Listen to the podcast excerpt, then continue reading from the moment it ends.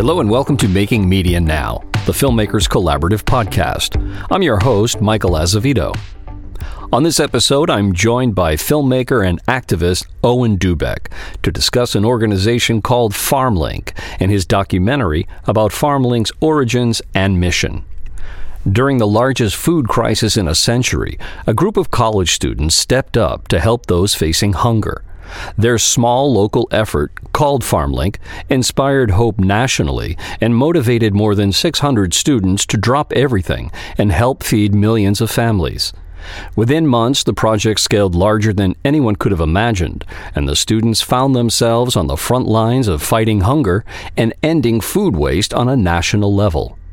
In addition to being a founding member of FarmLink, Owen Dubeck is also a documentary film director, specializing in telling stories that catalyze lasting social change.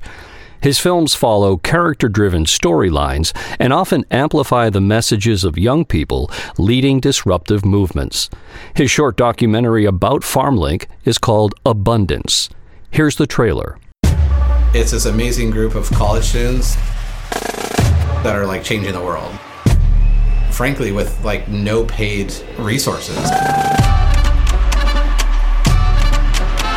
FarmLink has now delivered more than 3.5 million meals. You're managing to do all of this among finals. 学生が立ち上げたプロジェクト、ファームリンク。 Oh my god. This is something much bigger uh, than any of us realized. That was a really scary moment, actually. We had two million pounds of onions. We didn't know if we were going to be able to find a home. James and FarmLink called, and I said, Come get them. We've got two million pounds. We grow enough food to feed every person on this planet, and yet every year, one third of that food is going to waste, while millions of families are going hungry. My mom worked in the fields. You know, they worked hard, and then and then there wasn't that on the table. We would go like look through the dumpster and like cuz I was small, she'd be like, "You go in there." This problem is big, it's massive, it feels scary and unsolvable and complex. But let's try to do something. They are creating like the next evolution of nonprofit. People don't think students are really capable of anything. I'll, I'll leave this to the adults. And I think what we really believed was that in times of crisis, it's young people who step up to lead. You can now view Abundance on the FarmLink website at farmlinkproject.org and on YouTube. Making Media Now is sponsored by Filmmakers Collaborative, a nonprofit organization dedicated to supporting media makers from across the creative spectrum. From providing fiscal sponsorship to presenting an array of informative and educational programs, Filmmakers Collaborative supports creatives at every step in their journey. To learn more, visit filmmakerscollab.org. And now on to my conversation with Owen Dubeck. Hello, Owen Dubeck. Welcome to Making Media Now. Thank you so much for having me. Excited to be here. So, Owen, you are the co founder of an organization called FarmLink, and you are the director of a documentary uh, that focuses on the amazing work being done by FarmLink. And the documentary is called Abundance. So, I'm very pleased to be speaking with you about both FarmLink and the documentary. But let's start with the origin of FarmLink. As I said, you were one of the co founders of this organization. Tell our listeners about the mission of FarmLink and a little bit about how it came to be. Yeah, so our mission is to make the world's abundance of nutritious food accessible to everyone. And, you know, we didn't set out to make an organization, we didn't set out to make a documentary. We really were just a group of friends who had graduated from college or were sent home during the pandemic who were just looking for one small way that we could help our local community. We were, we were seeing mile long lines at food banks while billions of pounds of food was going to waste on farms across the country. And it was really just just rent one truck and drive a little bit of food to our local food bank. And um, and the reason that food was going to waste was restaurants had closed all across the country, so contracts had been cut with farmers. So it was like you know you thought you were sending a million pounds of potatoes to a distributor who was going to send it to all the restaurants in New York, and all of a sudden that contract's gone. So you've got a surplus of food hanging out at farms and you've got a, a paucity of food, a dearth of food at food banks, and you and uh, your your friends uh, come up with the idea to let's move this food from the farms to the food banks. Yeah, exactly. It was like, how can we do this? You know, we're not we're not even we weren't even old enough to rent a car, but you know, we're old enough to rent a U-Haul, luckily.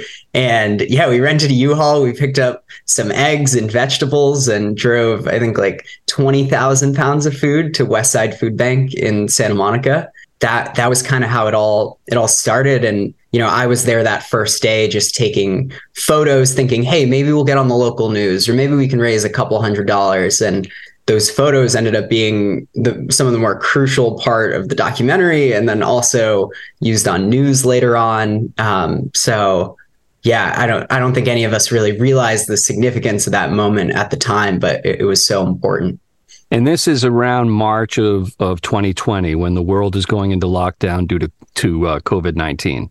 Yeah, correct. It was like March 2020, first week of April when this all started.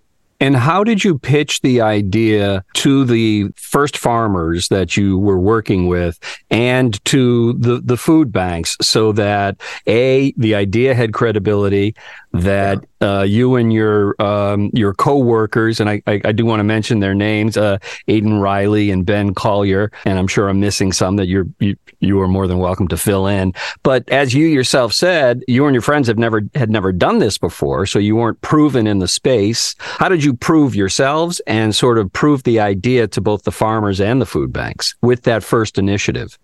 Yeah, I mean, it was a huge struggle at first. We were calling farms and they were like, We've never heard of you before. This is a scam. You're trying to take my money. Like, we don't believe you. What? You're in college. I don't think you could actually move food. And, I, you know, as it, there's a scene in the film where we're crossing off all the names of the farms. And I think it was like 70 to 100 farms that we called and got all no's. Got and all no's. I think Did they, were they giving a uniform reason as to why they were saying no?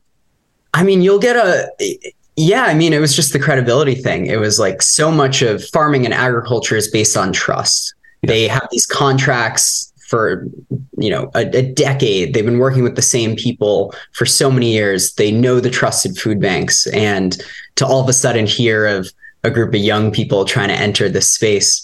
I think there was some resistance, and I think there was some. Um, they could tell we didn't know what we were doing. Mm. Um, but I think the real shift there was we had an open mind to learn. Mm-hmm. And if a farmer was willing to hop on the phone with us for two hours and explain how we could do this more efficiently, we were willing to listen. Someone coming to the conclusion that you don't know what you're doing, quote unquote, really just means that you're not speaking in the vocabulary they're used to hearing. You're not using the language they're used to hearing. Therefore, you know, you sound new and different and untested. right. What is a what is a pallet? You know, what is the you know, what in what situations do you need a forklift versus, you know, something else? It's like there were so many even the units of measurement of food. It's like we had we had so much to learn so quickly. And what was that first shipment? What did that mostly consist of that that went from that first farm to the first food bank?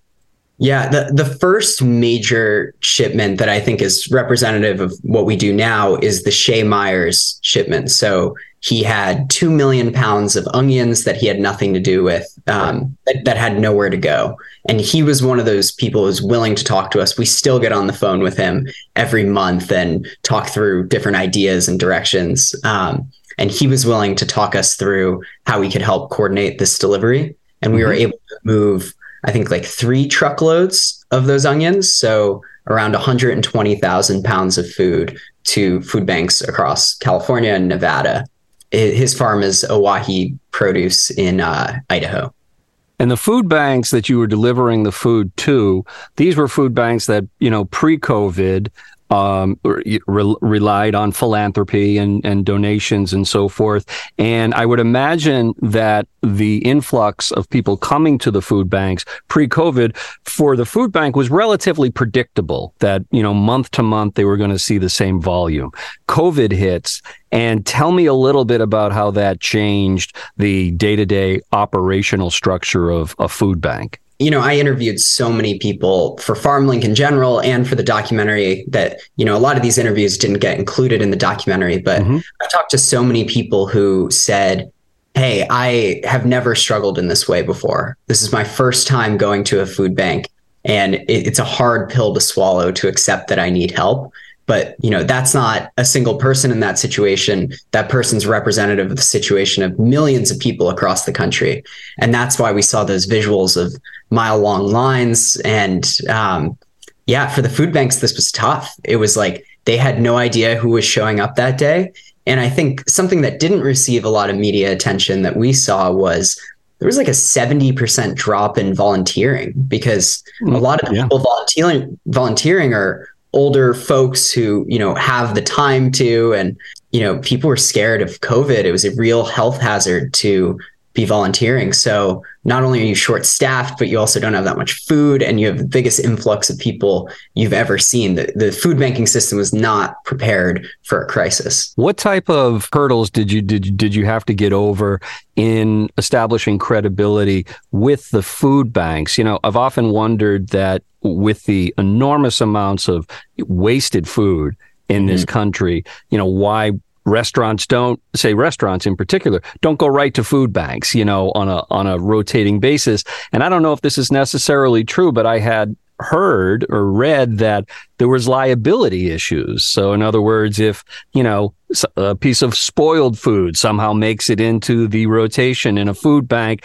that positions the food bank for potential trouble.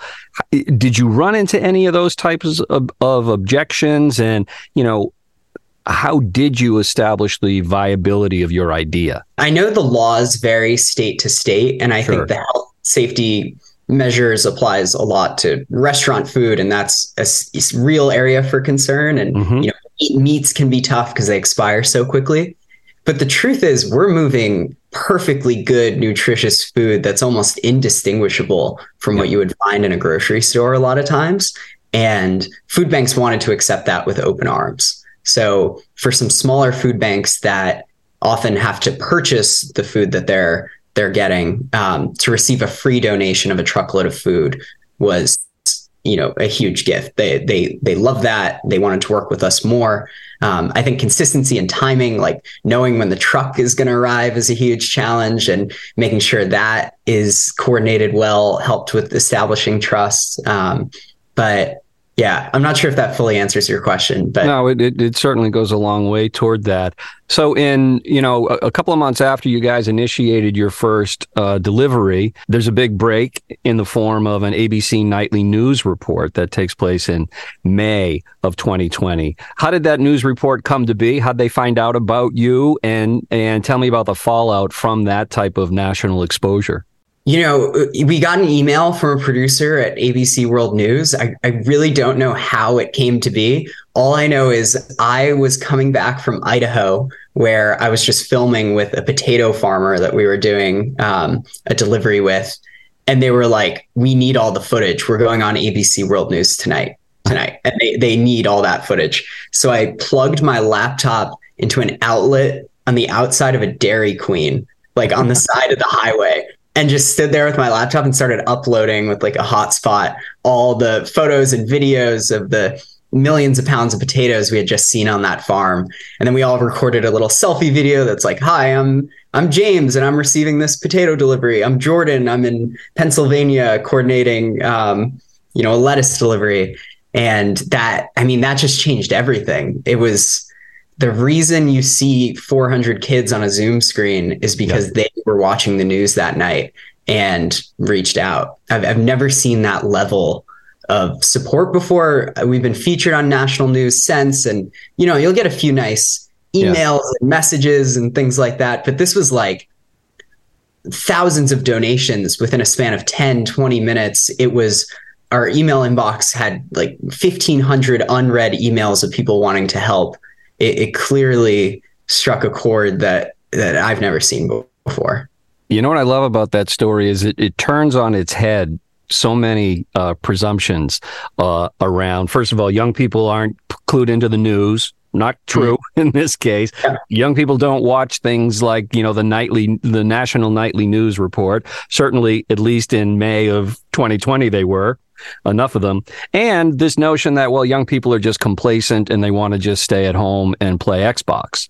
That Yeah. th- that comes out again and again and again uh, through your film. So you mentioned that you were in Idaho, you were shooting footage. At what point uh, after FarmLink started to get up and running, were you as a filmmaker and an established filmmaker, were you thinking about I want to capture and maybe one day start to tell this story? Yeah. So at the at the point that I was in Idaho, that was still, hey, I just want to help this project however I can. I want to help this grow. I think we can raise donations. It was after ABC World News Tonight. And then, you know, the New York Times quickly feature came, the like today's show, like all these different um, all these different news features that raised a ton of support where this is a project that could last for for a long time um, it was at that point that people started dropping out of college and people started quitting their jobs and their internships. It's like, you know, people applied for a year to get an internship they'd been dying to work at, and then they quit. And they're like, I want to work 80 hours a week on FarmLink. And as a doc filmmaker, I was like, there's something really special here that goes beyond just um, just volunteering. It goes it goes deep into how we respond when the rules of the world change, how we act when we see glimpses of hope, and what young people's role in the world is going forward. So that was fascinating to me. Were you able to discern, eh, not to speak in generalities, but maybe some similarities around what was really uh, inspiring and empowering uh, the other young people, you know, by by the hundreds that were that were getting involved? What was it that they saw in the mission of FarmLink and their ability to contribute to it that mobilized them in such large numbers?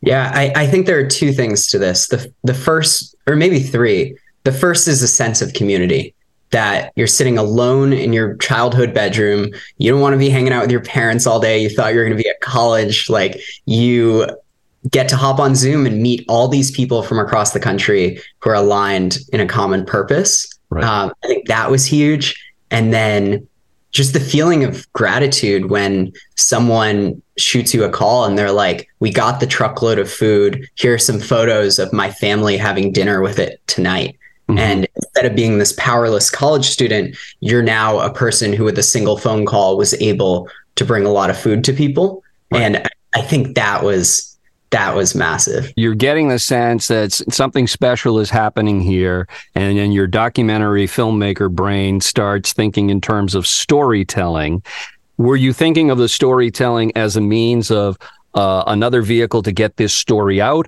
or did it did it feel more like really just a film project Yeah, I think whenever I start a new documentary, I think about what what is the impact side of this? What can we actually drive change with this film? And I've been super lucky. I have amazing mentors, uh, Chris Temple and Zach Ingrasci from a nonprofit production company called Optimist. They've raised over $90 million for Syrian refugees, people living in poverty through their films. how did how did they come into in, in, into your life how did you come into their life and what uh, attracted you to their work I was a sophomore in college, didn't know what I wanted to do. I went to a talk at my school where they screened their new film about living in a Syrian refugee camp in Jordan. And, you know, they had also studied economics at my college and then took a different path to um, pursue filmmaking. And I was like, that is exactly what I want to do with my life. And I went out and filmed. Um, I got a grant from my college to film a short documentary on trash pollution in Indonesia. Used that as a portfolio piece. They hired me as an intern. They hired me as a, you know, as a job, and then mentored me. I got to see a feature film get made from start to finish. The whole impact campaign through it, and then and now I get to direct alongside them on some projects. Um, so that was crucial with understanding yeah, how you can really make a difference. And I knew with this story, it's like, hey, there are 12,000 people here who have, or something like that, who have donated to FarmLink. Who, you know, don't know the full story or could be further inspired to do more. There are laws here that can change. Like there are kids out there who don't think that a 16 year old can make a difference or they shouldn't start a initiative for their community because it won't work. But here's a story where it might, you know, here's a story that inspires them that their their idea might work. So, yeah. So when you're approaching a subject such as this and you're taking, you know, you're taking a subject that can get a little wonky in terms of supply chains and percentages of food that goes to waste, et cetera, you're thinking yeah. as as a filmmaker that also wants to convey human stories. And I think your documentary, which of course is called Abundance, and go to the FarmLink website. There's a there's a, a link immediately to the film, and you can also find it on YouTube. And I encourage everybody listening to this podcast to go and do that. When you're thinking of this as a filmmaker, you're thinking in terms of the stories you want to tell, you're thinking in terms of the visuals that you want to present. How do you begin to sort all of that through so that it's hitting on an emotional level, but it's also making sense on an intellectual or logistical level? Yeah, it's it's tough, you know. It could be an hour and a half of explaining how the supply chain works and what problems food bank leaders face and farmers face and um, I think it, it, took a while to go from this is a feature doc to this is probably better as a short doc. Mm, right. Uh, and yeah, time's in at just over 20 minutes. Yeah. Yeah. And that ended up being a perfect format. But once we got to that, I was like, how do I make this as simple as possible? What What is the most simple arc here? And the arc is really no hope to hope. Yeah. It is the lowest point of my life, of everyone in this community's lives community ripped apart from you? And then how do we document the progress towards building something tangible that has not only all these college students inspired and hopeful and fulfilled but also has the potential to make a difference? Um, and along that way you kind of find bits and pieces to fit in the necessary information to know what's going on. But it's a big criticism of documentaries. Like a lot of them don't have that much information in them. Like you're sure. not getting a detailed analysis of this system or, you know, anything around that. Like it's a short documentary. It's really, it's really about conveying the emotion, making people feel a certain way, and then they can, you know, find that we'll provide resources to learn more afterwards. Well, one thing I found really interesting when I was when I was uh, reading up about you on your website, the description about the, your work is talks about how you specialize in telling stories that drive tangible change, and it felt to me like the word tangible was really significant uh, in that sentence because it it feels like when I was looking at the other films that you had made, also you're presenting a problem and you're presenting if not final solutions to to that problem, uh, you know, ultimate solutions, at least as as the description says, tangible steps that can be taken to alleviate them because so many problems and hunger being one of them feel so insurmountable and I mm-hmm. would imagine it's very easy for, you know, people in their early 20s to say, well, you know what? If these huge nonprofit organizations for the last 50 years haven't been able to tackle this problem. What are we going to be able to do? Why right. is tangible change so important to your approach as a documentary filmmaker? I, I think one of the biggest problems we face right now with any issue, with climate change, with food insecurity, with criminal justice system is that it's very easy for people to be like, there's nothing I can do. And that a single individual can't make a difference and it, it pains me to finish a documentary that doesn't have any kind of call to action, whether it's in the film or it comes afterwards. It's like that is the moment to give people a pathway of what to do. And you've just become an expert on this subject as a filmmaker. You can direct people in a way where, where they can actually make a difference. So I think that that is a big part of it. And also that like, you know, we've at Optimist and with some other initiatives I've worked with, we've developed a system to actually change laws or inspire people to donate. And we have a whole like live events tour we just did. We, we've done 50 in person events to, um, you know, inspire people to take action. and all that's measurable. We, you know, we have all the stats around how many people attended, what percentage of people donated, what percentage of people connected us to their companies. And like, this is, you know, there's a real way to measure the success here and measure what impact, how it directly translates to the work, if that makes sense. Absolutely does make sense. Uh, so I'm curious, you know, when I was looking at your work, also, uh, you're also a very talented photographer. So you you've got a visual eye, just as a storyteller, regardless of the story you're that you're telling.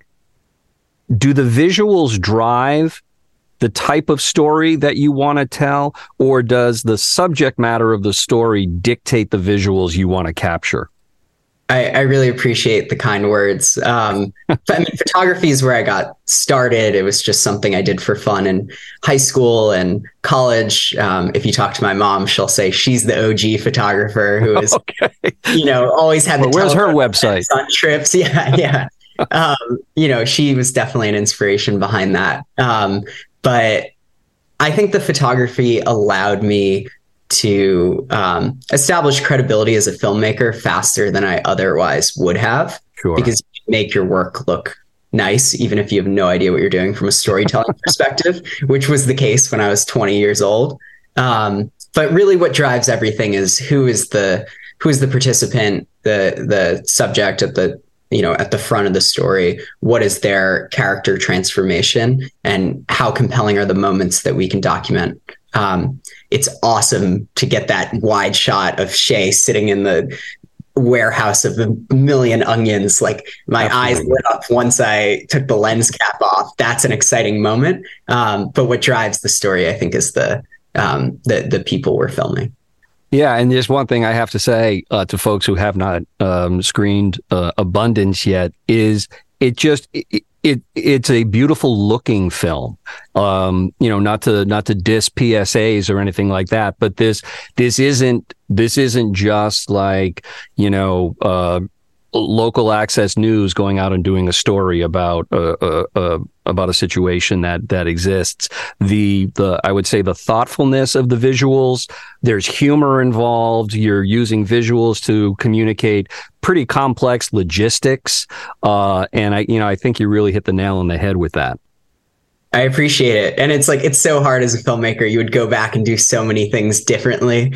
It's like, oh man, that shot that I filmed when I was 21, like, I wish I could have that back, but, or 22. But um, I appreciate that it, it comes across that way. And um, yeah, we did a lot afterwards also to go back and make sure the visual style connected in a way we were, we were proud of.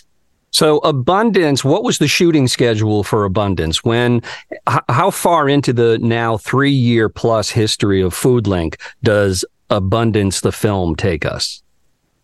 Yeah, so the the film starts in April 2020 and it carries through kind of like end beginning of 2022. Okay. I would say is um is the timeline there, and it was really um it was really like end of 2021 that we like ramped up production and we're like here are like the eight shoots we need to finish this with this vision in mind. And all the filming before that was kind of just like oh my god this crazy thing is happening. We need to you know we need to go document this. There are 20 million pounds of watermelons and 50 million pounds of bananas. Like let's go run this way run that way. And then um, at the later stages it was like no we need focus and intention. And yeah we need to yeah, pick up what we need.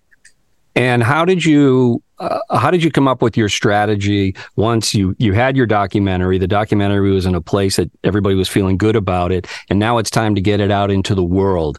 How did you come up with that strategy? I'm very fortunate that I had Risa Fox, Julia DeSantis support from working on the impact campaign, support from a company called Iron Light Labs that does helps with impact campaigns, support from Optimist, and we all put our heads together and we're like, from what we've learned, what are the most impactful screenings we can do? And let, us just do one of every type of screening. So let's okay. do let's do a screening for a corporate partner. Let's do a community screening where everyone can bring their friends and family. Universities. Let's do one in a backyard of a donor let's um, you know screen at an elementary school and let's let's see what comes out of it let's measure it and whatever works the best let's let's scale that so last spring or winter into the spring, we did one of each screening. And then end of spring, summer, fall ramped it up where we were doing like three, four events a week and really um, working up to what what works the best. And yeah, we knew from the start this is not a Netflix film, it's not an HBO film, it's not going to get 200 million views like guaranteed from a streamer. Right. It's this private distribution strategy that's going to be most impactful. Yep. And then the, the, public release is more of a uh, more of a moonshot. Like if people out here listening to this and other community members want to share it far and wide and show it to their elementary school and middle school for the next 10 years, like that's awesome. But um, that was less of a strategy. And you mentioned corporate partners, screening for corporate partners. You have some very uh, uh, impressive uh, heavy hitters uh, along the lines of corporate partners from Chipotle to one of my favorites, Metallica. Yeah. stepping up. Um, talk about how those relationships were, were were cultivated and how they continue to be cultivated as the mission of Farmlink continues. Yeah, I, I forget what the specific origin stories of those relationships were, but it really ties to all these news features where just millions of people were seeing that this group of kids were driving trucks and delivering food and yeah. scaling so fa- it was growing so fast that it was a story a lot of people wanted to get behind. Chipotle, we owe so much of this success to Chipotle. Like Chipotle, very early on, introduced us to their Roundup program, where you could round up your burrito for 40 cents to the nearest dollar and it donated to FarmLink. And that helped, okay. that helped fund the movement of tens of millions of pounds of food, like almost veering on 100 million pounds of food from the Roundup programs that Chipotle's done. And then Metallica was like, hey, you know, we are doing a bunch of concerts. We love what you're doing. Can we provide a portion of the proceeds from each ticket to the FarmLink project? we were like, that's that's incredible. That's like amazing. And we got to go to a Metallica show and it's it's just been such like a fun I mean, what an amazing thing to have happened. And talk about what, a win-win-win. I know. Yeah, it just keeps coming. So yeah. So in your first two years alone, or Farm FarmLink's first two years alone, there were 600 FarmLink students, mm-hmm. 4,000 volunteers from 100 campuses, moving more than 100 million pounds of food from farms to food banks. And one thing I find really interesting on, on the FarmLink website, you all talk about your ultimate objective is that your website can go away and, and FarmLink can go away. Totally. We want to put ourselves out of business. So, you know, the metric that we share down the road should not be hey we're moving more and more food it should honestly be we're moving less and less food because we're we're helping you know solve this crisis and alleviate hunger like fewer people should should need this so yeah, an in ideal a post-pandemic world, how are you ensuring that your story, the story you tell to farms and the story that you tell to food banks, remains as compelling as it was during the pandemic? I mean, there was a report released by the USDA uh, this week that there was a sharp spike in food insecurity in 2022. It's actually at a higher level than it was during the pandemic. So this this problem is urgent as ever and you know it is a challenge to pivot from the most exciting story imaginable of all these students working to now it's this um, organization that's positioned to actually make systemic change. I would say that's that's kind of the shift there. It's like scrappy students to a mix of students and industry professionals who are seriously thinking about how yeah, how we can drive systemic change. And, and how about for yourself? In, in in addition to being the director of Abundance, you're also the creative director at FarmLink. Um, are you still thinking in terms of being a documentary filmmaker and other subjects that you want to bring similar illumination to? Yeah, it's a it's an interesting balance because I never meant to be, you know, even working for a company, you know, sounded like a, a daunting thing. I was like, no, an independent filmmaker. I love being in the field and making these films. Um, the the answer is I'm I'm balancing I'm balancing both in in some way. So it's exciting to be able to tell these stories, and um, I think in the future I'll be directing more of the vision behind it and deploying a team to get out there and tell the story of 20 million apples going to waste that inspires our donors, uh, like us rescuing that. Like I'll be more the creative lead behind that, and then I'm going to continue to make documentaries on subjects I care about. Um, so as we are in the uh, Thanksgiving season, approaching Thanksgiving of of 2023. Um, obviously, people can go to your website to watch abundance and they go to YouTube to watch abundance. But I know you're also going to continue with the in-person screenings. What's the thinking about how the the film uh, can be shared and received in communities and how the mission and the message of FarmLink is going to be rolled out, say, through the winter and into 2024? We would, you know, we want to use the film as a tool leading up to the Thanksgiving season to inspire people to take action. In in years past, we've delivered 100 or not 100 we've delivered 1 million meals worth of food to families during thanksgiving. Right. so you know there was a someone posted on facebook yesterday they got their entire family and friends together in their living room like 30 of them watching the film and then had a discussion afterwards about what can we do in our community. And that's just exactly what we want to be happening over thanksgiving during the holidays. And if you feel compelled become a monthly donor for FarmLink for $10, moving 200 pounds of food a month or whatever, like that is awesome. If you want to support us, amazing. But if you, if the film inspires you to like over the holidays, just volunteer at your local food bank, that is as much of a win for us as anything. And the film is uh, catching the eye of uh, some notables, including a guy named Tony Robbins, who some yeah. people might have heard of. Yeah, he he. I think it was this week, maybe it was last week. He listed it on his one of his top things to check out and and watch this week. I feel so lucky and privileged to work with Tony. He said it was his favorite current documentary, and he has a very emotional personal story around food insecurity. Um, so we share this determination to tackle this crisis. Yes, I, I remember food insecurity being a real issue in his early life. Yeah, and he, you know, you can go and watch the talks that he gives. He tells it in a much more compelling way than I would. He's the the king of that. But um, yeah, we're really lucky to to have his support, and he has a huge community he can share it with. So most definitely, you tell it in a most con- compelling and convincing way. Also, the organization is FarmLink. The film is Abundance, and I have been speaking uh, with the film's director, Owen Dubeck. Thank you for this film, and thank you for your time, Owen. Yeah, thank you so much for having me. And for anyone listening to this who wants to reach out and get involved, you can personally email me or comment on the video. Um, we're happy to chat. Most definitely. Well, I hope you have a great Thanksgiving and a great holiday season and continued great luck with FarmLink and the future stories that you're going to be uh, telling. I look forward to seeing them. Thank you so much. And thank you for sharing our story.